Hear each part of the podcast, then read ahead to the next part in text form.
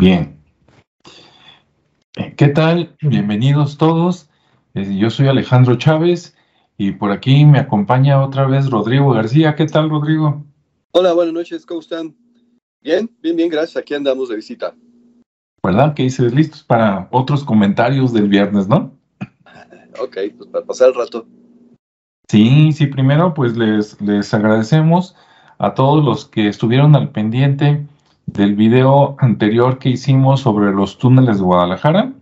Luego vamos a presentar este, una, digamos, como secuela un poquito, pero les gustó a muchas personas. Hoy, este, hace, fue hace como una semana que lo sacamos y pues llegó aproximadamente, bueno, ha llegado, porque luego se sigue viendo, ha llegado aproximadamente a 200, 203 personas. Entonces, pues, este, gracias, ¿no? Por el tema y además tenemos comentarios, este, buenos de las personas y pues eso nos da mucho gusto. Y bueno, pues aprovechando que les gustó, ¿no? Y que les gustó la interacción por aquí que tuvimos Rodrigo y yo, yo con lo que sé, él con lo que sabe, hoy vamos a hablar de otro rumbo, digamos, de la Guadalajara antigua, también interesante, ¿no? Que tiene que ver con los inicios de Guadalajara y también tiene que ver con una, una leyenda, ¿no? Que tiene por ahí ese barrio. Entonces, les voy a comentar yo lo que sé y después este Rodrigo nos va a complementar lo que él sabe y espero que les parezca interesante. Bien, pues voy a compartir pantalla en este momento para que puedan ver por acá en Google Earth. Ok, creo que ya están viendo. Lo que estamos viendo aquí el centro es la parroquia de San Juan Bautista en el barrio de Mexicalcingo. Acá arriba a la derecha se ve este, una parte del interior, ¿no? Este, voy a cerrarlo momentáneamente. Y primero me voy a alejar un poco para los que no conocen eh, Guadalajara, que se den una idea cuando vengan por aquí o que puedan buscar en Google Earth. Miren, ¿qué tenemos? Bueno, por acá tenemos la avenida este alcalde, por la continuación, digamos, del andador alcalde, aquí, aquí ya no es andador, este, y por acá tenemos la calzada, si no me equivoco, este, ahí está, ¿no? Esto que está aquí es un Walmart, si no me equivoco, y esta calle que está aquí, creo que es Avenida Niños Héroes, al cruzar la calzada, pues topa por ahí con la antigua este, central camionera, que también tiene su historia muy interesante. Digo, para darnos una idea, ¿no? Los que a lo mejor tienen muchísimos años que no vienen a Guadalajara, pero algún día fueron a la antigua central camionera.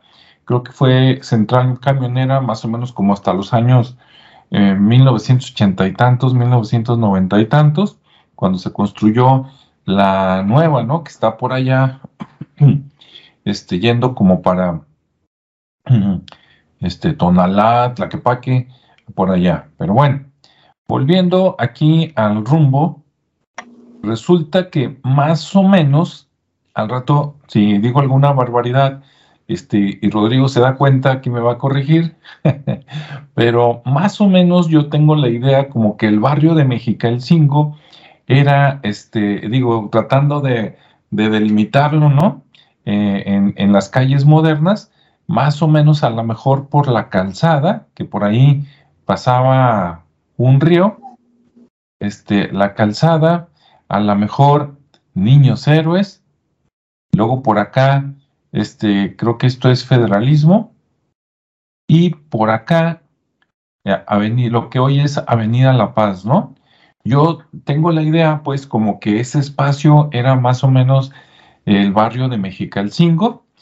Se fundó muy pronto, en 1542, y tengo la idea de que lo delimitaba, por ejemplo, la Avenida La Paz, porque por aquí, por Avenida La Paz, precisamente, un tema que podemos platicar otro día, después, este, como de 200 años eh, de, de, la fundación del barrio de Mexicalcingo, se puso por ahí el famoso puente de las damas, ¿no?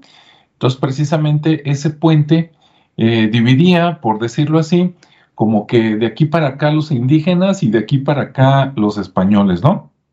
Entonces, por eso tengo yo la idea de que el barrio de Mexicalcingo era algo así. Puede, pudo haber sido más grande, ¿no? Ahorita, al ratito le paso el micrófono a Rodrigo. Y bueno, ¿qué es lo interesante? Al principio, ahora está aquí la parroquia de San Juan Bautista. Al principio, como todos, empezó como una capilla que conforme pasaba el tiempo y iba teniendo feligreses, ¿no? Porque lo que les surgía a los españoles era, eh, digo, convertir a la gente rápidamente al cristianismo, ¿verdad? Para que todo estuviera en paz y bajo su control. Entonces, conforme este, fue creciendo la recaudación, pues le fueron haciendo ampliaciones y ampliaciones hasta que quedó del tamaño como lo conocemos hoy, ¿no? Si se fijan, así acercándonos, por aquí está un parque que tiene mucho tiempo y a un costado de la, de la parroquia, ¿sí? Aquí está, digamos, la parroquia y esto aquí, pues es, digamos, como la casa del, del, del padre, pues, ¿no? O lo que era la casa del padre. Por acá tiene un, Ah, como un atrio lateral, un jardincito por ahí. Y por acá está el mercado municipal, que ahí también les recomiendo que vayan y se coman unas buenas quesadillas de esas que se hacen fritas como de tianguis. Este, están bastante buenas, ¿no? Ok, bueno, entonces aquí está el templo. Si me voy a alejar un poquito, ahí está. Si pueden ver bien el templo, tiene aquí una de las torres que está completa y la otra no, la otra quedó incompleta. Esto tiene dos razones.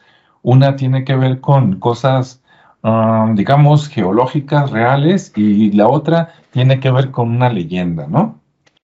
Resulta, vámonos a la leyenda primero, ¿no? Porque nos gusta emocionarnos, aunque luego, luego ya venga el, lo más seguro es que no fue así, sino fue de esta otra manera. Bueno, la leyenda dice que cuando ya estaba más o menos la parroquia como la vemos actualmente, aquí está la, entrada, em, a lo mejor allá por 1700 y tantos, este, había una persona por ahí que eh, vivía relativamente cerca.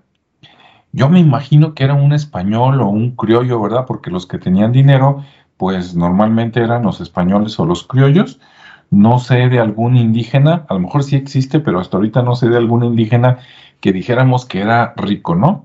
Bueno, a lo mejor por allá por Tonalá sí, ¿no? Los descendientes de la, de la reina, pero es otra historia. Entonces aquí había una persona, de la cual ahorita no recuerdo el nombre, pero que tenía dinero, y en algún momento se enfermó y se puso muy, muy malo de salud. Entonces él fue al templo, digamos, con el padre, con el párroco de aquel tiempo, y entonces este, pidió que oraran por él, ¿no? Para que se curara. Y prometió que si se curaba, él iba a encargarse de terminar la última torre que le falta este, pues a esta, a esta parroquia, que es esta de la derecha, para que quedara igual que la que estamos viendo a la izquierda, ¿no? Bueno, ¿Y qué pasó? Pues resulta que efectivamente se mejoró de salud, ¿no? Entonces, pues todo mundo, sobre todo el padrecito, ¿verdad? O el párroco, pues esperaba que cumpliera su, su promesa. Pero como muchas personas, ¿verdad? De dinero, nomás se curan y se les olvidan las promesas. Entonces, este, pues ya no cumplió la promesa, ¿no? Andaba feliz de la vida, ya curado, y, nunca aportó dinero para que llevaran las piedras, la cantera, este, para que terminaran esa, esa otra torre. ¿Y qué pasó después? Pues como si fuera este, maldición o karma, resulta que esta persona se volvió a enfermar y se murió. ¿Ok? Bien. ¿Y qué pasó después? Ahí termina la historia, ¿no? Como moraleja de que pues no anden jugando con esas cosas y cumplan las promesas que hacen, que de hecho pues tenemos que cumplirlas todos. No, ahí no termina la historia. La historia dice que desde entonces, desde que murió este personaje, hasta estos días, de repente, ya muy noche, por ahí por el barrio de Mexicalcingo, que por cierto, el nombre eh, parece ser que significa este, el lugar donde estaban las casas de los mexicas.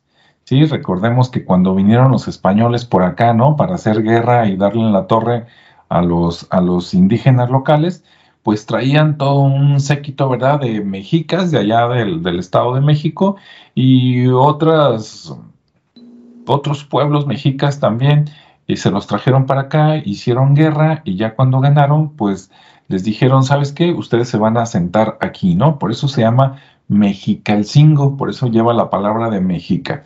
Bueno, resulta que esta persona pues se murió y dicen que cuando es muy noche, y está más o menos quieto el rumbo, este, o sea, cuando la ciudad duerme, por decirlo así, que ya casi no pasan este, los camiones y no se escucha el sonido por ahí de la calzada de coches y todo eso, de repente dicen que se escucha el sonido de una carreta y que eso, esto tiene que ser en algún momento de la madrugada, por ahí de la medianoche y las 3, 4 de la mañana, que está todo quieto y dicen algunas personas que se asoman y que a esas horas ven el espíritu, por decirlo así, o el fantasma de la persona que no cumplió su promesa y que él está jalando una carreta y que en la carreta tiene piedras de cantera, ¿no?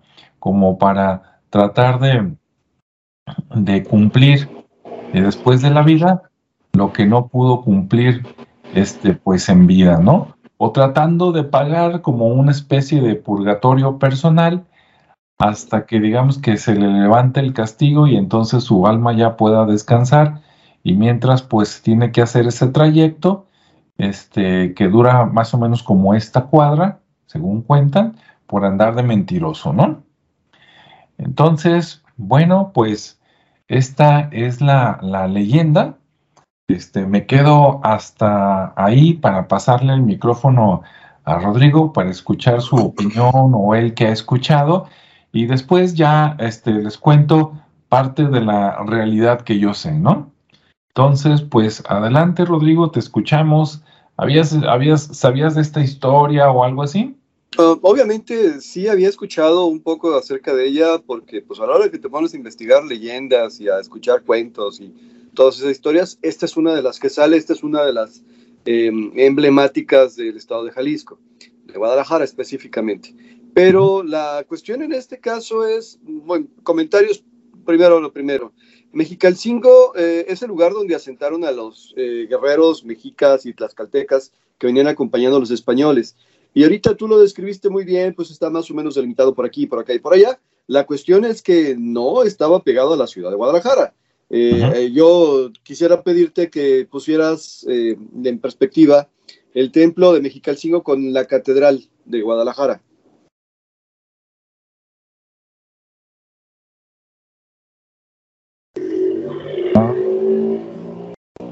Aquí, mira, aquí dice Catedral de Guadalajara. Ok. Y acá donde está la cosita verde eh, que, ah, bueno, Mexicalcingo está por aquí, la catedral está por acá, déjame recorrer, ok. Eh, estabas, estabas yéndote al Tequila Express, está bien. Sí, estaba, estaba yéndome más lejos. Pero bueno, así de, mira, a ojo de, de, de mal cubero, este, por aquí está el, la parroquia, por acá está la catedral. Eh, digamos que están, tal vez estén como unas este, no sé, 15, 20 cuadras. Ok, eh, más o menos. Pero en 1542, cuando por fin se da esta tercera fundación o cuarta fundación de Guadalajara, este, pues Guadalajara es un caserío. Básicamente es el centro donde se quedaron los españoles porque no se querían quedar junto a los españoles con los indígenas. O sea, sí querían que fueran los indígenas a trabajar en sus casas o ayudar en sus tierras y todo lo demás. Pero entonces a todos estos guerreros, porque literalmente eran guerreros, los enviaron lejos, los enviaron a una zona donde estaba despoblada, una zona que estaba deshabitada y que tenía obstáculos naturales que, impedían que fueran y atacaran así como de improvisado, ¿no? Tú mencionaste el puente de las damas, bueno, básicamente estamos hablando de que tenían que cruzar por lo menos un vado eh, que, les hacía difícil el paso y por lo tanto, bueno, también, aunque sí eran bastantes guerreros, pues quedaban lejos de la ciudad. Es como si actualmente nos fuéramos de Guadalajara a Zapotlanejo. Va a haber un pedacito, no muy grande, pero va a haber un pedacito donde veas campo. ¿sí? Así era en ese entonces el Mexicalcingo. Entonces era, no era un barrio en ese entonces, no estaba absorbido por la mancha urbana, era sencillamente el poblado siguiente que se fundó a partir de todos los guerreros que fueron a sentarse por allá. Entonces, bueno, la segunda cuestión que, tenemos que considerar es que eh, eran guerreros mexicas y tlaxcaltecas y como sabemos tenían sus propias creencias y religiones, pero a los españoles les interesaba mucho que participaran de sus creencias.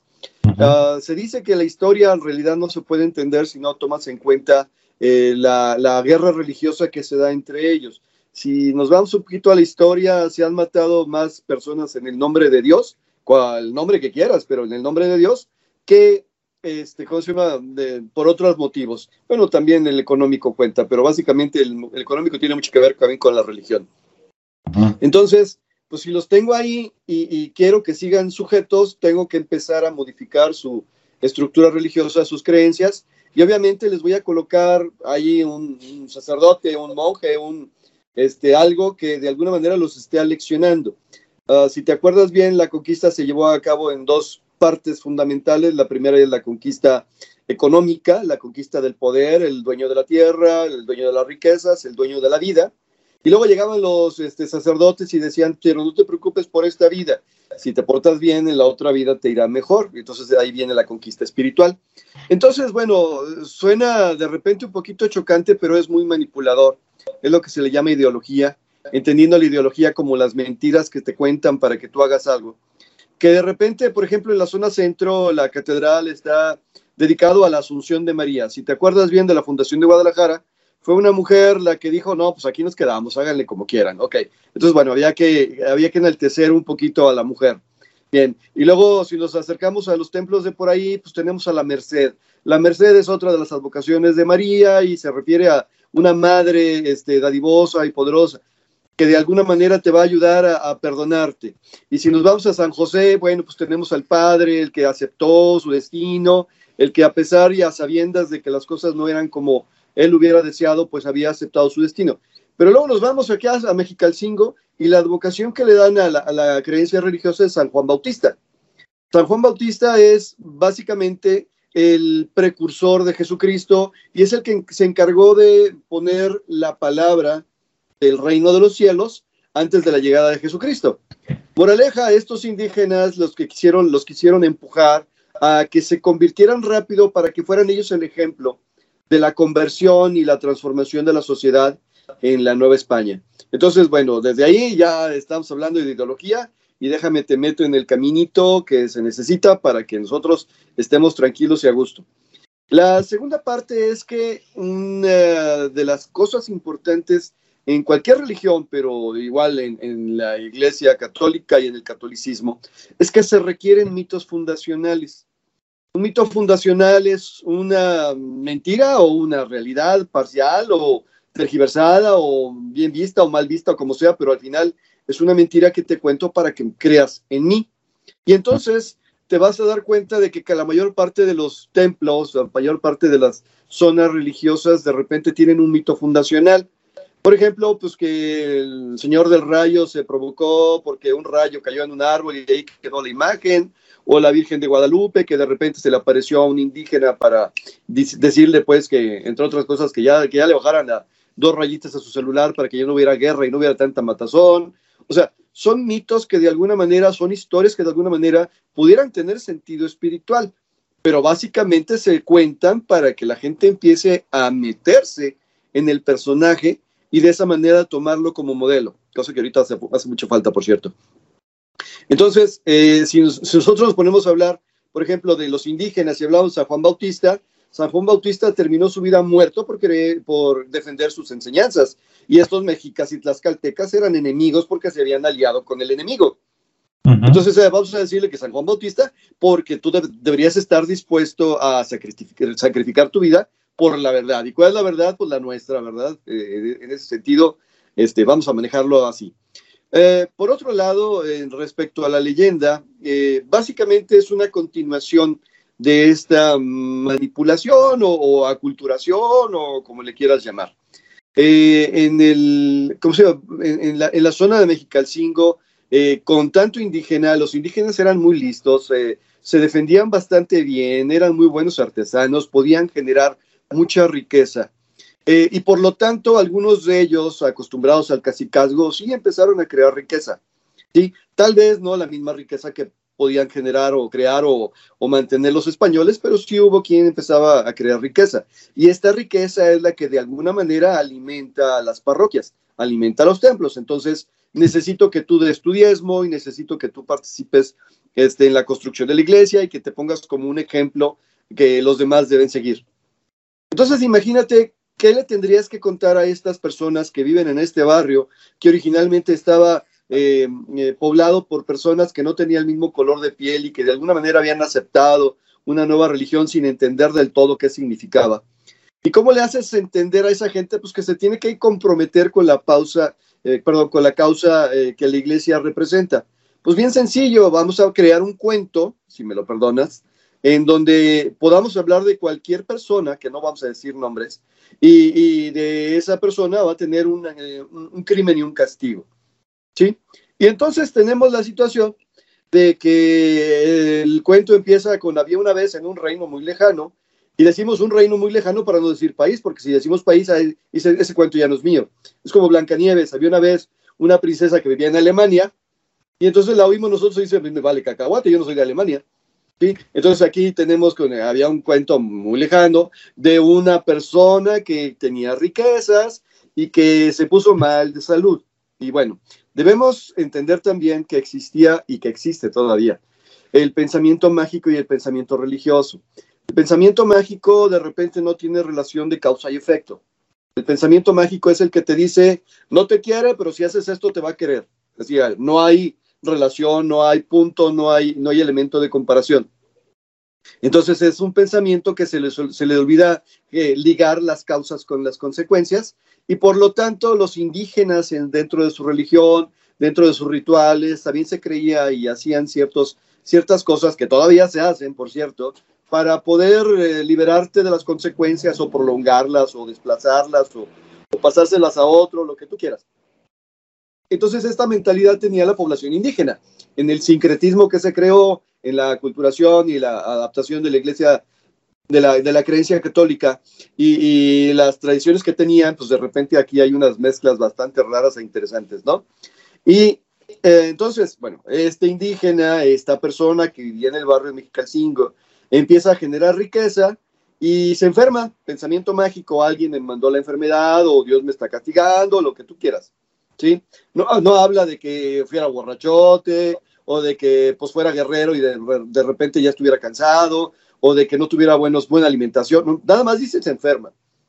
Y luego de repente dice, bueno, pues ¿qué, ¿qué se ocupa? Bueno, pues a mí me enseñaron que para poderme sanar, si las enfermedades están provistas por Dios, pues tengo que pedirle a Dios y entonces va al templo y hace su petición y obviamente eh, Dios le concede la salud y por lo tanto en la promesa que hizo va su castigo. ¿Por qué? Pues porque sencillamente le está diciendo, a ver, si ya te comprometiste, y sobre todo en una obra material, ¿sí? pues ahora lo tienes que cumplir. Digo, mm, si nos vamos a referencias actuales, pues las famosas mandas, ¿no? Ya no es tan frecuente verlo, pero sí se puede ver por ahí por el, 12 de, octubre, que, pues, que va la gente caminando desde aquí hasta allá para ir a ver la Virgen de Zapopan, por ejemplo. Es una manda. Es, lo hago porque le prometí que iba a hacer esto si me cumplía tal este, deseo. Y bueno, entre la fe, entre la verdadera intercesión de algo o de alguien y entre la creencia, pues ahí va y a veces se cumple y a veces no. La cuestión en este caso es que este, esta leyenda es al mismo tiempo eh, pues un, tema muy interesante, un tema ah, culturizador y al mismo tiempo nos da una, una idea de que lo que realmente querían decirles es, a ver, yo entiendo que tenías otra religión, pero si ya te metiste con esta, cúmplele porque si no, ahí viene tu castigo. ¿Y cuál es tu castigo? Que no te puedas ir al lugar donde corresponde hasta que pagues tu deuda. Traduce tu deuda en diezmo y, entonces ya tenemos el beneficio económico de la Iglesia Católica y hablamos de la construcción de una de las, de las torres, o sea, no estamos hablando de otra cosa.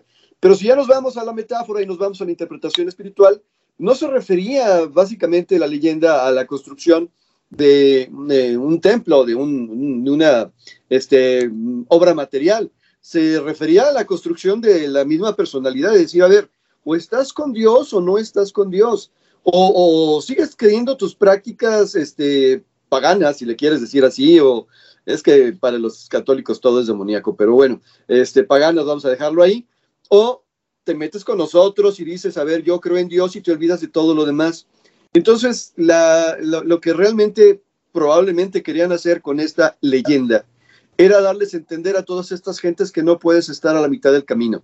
O te decides por uno o te decides por otro, porque las consecuencias son diferentes.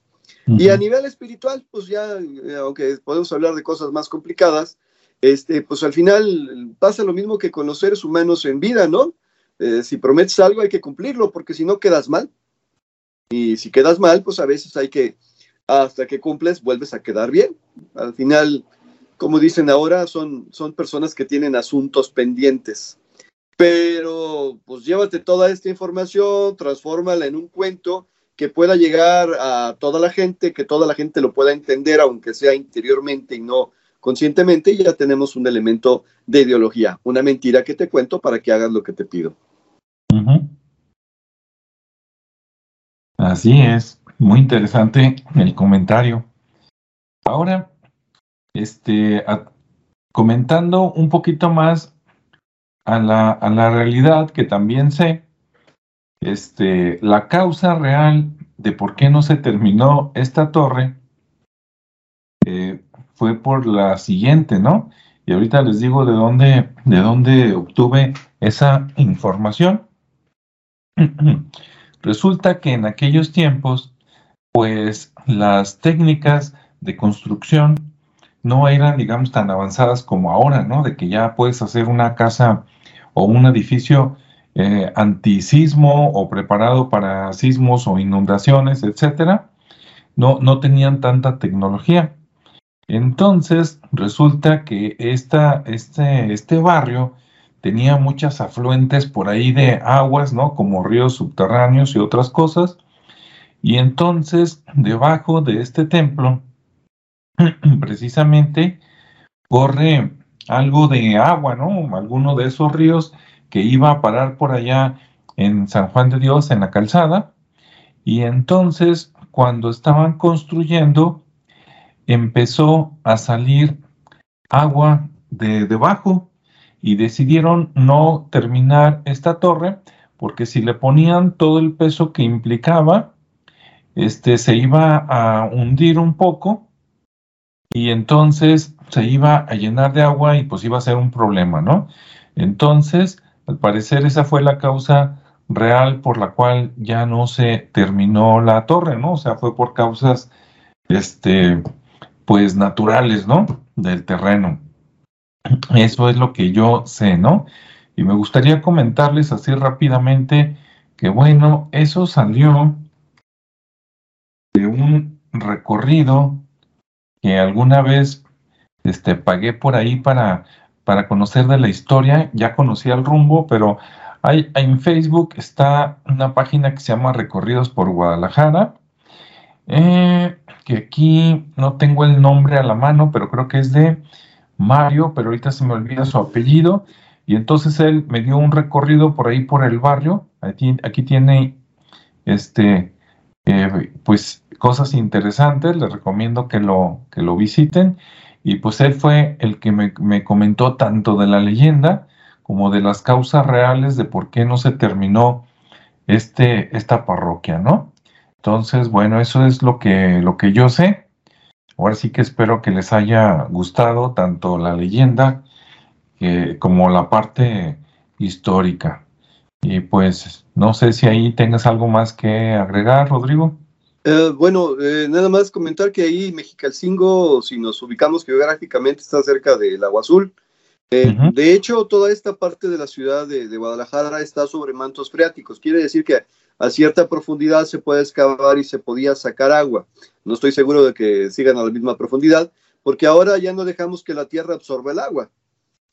Entonces, ahora le ponemos pavimento, ahora le ponemos cemento, ya no se, no se puede filtrar tanta agua y por lo tanto se va perdiendo el agua continuamente. De hecho, ya somos tantos que ya no es suficiente, no sería suficiente. Pero ahí en el Parque Agua Azul, que insisto, está relativamente cerca, había un venero, había una salida de agua que formaba entre otros afluentes el río San Juan de Dios, que es precisamente la calzada Independencia. Entonces, bueno, pues sí, sí, obviamente todo lo que construyas ahí encima tenía agua debajo. A qué profundidad no lo sé, pero tenía agua debajo. Ahora sí la descubrieron, dijeron, pues si edificamos, nos vamos a hundir, pues para qué nos metemos, ¿verdad? Mejor así la dejamos. Así es. Pues nada más, digo, de mi parte creo que esa es la parte que tenía que comentar. Nada más, al principio dijiste que es Avenida Alcalde, pues sí, sí es Avenida Alcalde, es la prolongación de Avenida Alcalde, pero ahí se llama 16 de septiembre ya. Ah, muy bien. Listo, pues sí. Y bueno, pues a todos los que los que viven por ahí, pues cerca de Mexicalcingo, si tienen más información, pues los invitamos a que pongan ahí entre los comentarios qué es lo que saben, ¿no? De esa historia o alguna relacionada y pues con gusto lo leemos y después lo compartimos. Y para los que no viven por ahí cerca de, del barrio de Mexicalcingo, este, pues los invitamos a que cuando puedan se den una vuelta, ¿no? Que conozcan uno de los barrios más antiguos de Guadalajara y pues ya que estén aquí de pasada, pues se meten a la parroquia. No siempre está abierto, tiene ciertos horarios, creo que por ahí entre las 12 y la 1 es un horario en el que está abierto. Y yo les comento que cuando fui, que fue hace pocos meses, al entrar, una, aparte de lo de arquitectura, si es que te gusta, ¿no? Este, de lo bonito, es que hay una figura, hay una estatua de Juan Pablo II, entonces a quien todavía lo recuerde o, haya sido de sus papas favoritos, pues ahí adentro hay una, está sentado, ¿no? Más o menos de tamaño natural, está interesante. Y por otro lado, está un, no sé si es un padre o un fraile, pero está ahí en ese templo, como en la catedral está Santa, ¿cómo se llama la niña, Rodrigo? Santa Inés. Ándale. Ah, no, Santa, Inocencia, Santa Inocencia, perdón. Santa Inocencia. Así como Santa Inocencia está por ahí su, su cuerpo en la Catedral de Guadalajara y tiene su historia, que por allá en el canal de Rodrigo de Si Visitas, él tiene un video muy bueno de Santa Inocencia. Aquí también está el cuerpo, supuestamente, ¿no? De un padre ahí con su sotana y todo. Este, ahorita no recuerdo de quién es el nombre, pero debe de tener alguna historia interesante, ¿no? Y ahí tienen este, su, eh, no es la palabra, pero digamos que su eh, féretro con cristales para que lo puedas ver y me imagino que mucha gente va y le pide algún milagro y luego tiene ahí una parte como para ponerle este, monedas, ¿no? Este, a cambio del favor. Entonces eso cuando fui pues no me lo esperaba, así está por dentro, a quien le guste el turismo religioso pues creo que puede ser interesante. Y pues listo, entonces, pues gracias por ver el video. Aquí nos, despedimos de Alejandro y Rodrigo y pues gracias por verlo. Esperemos que también este les guste mucho.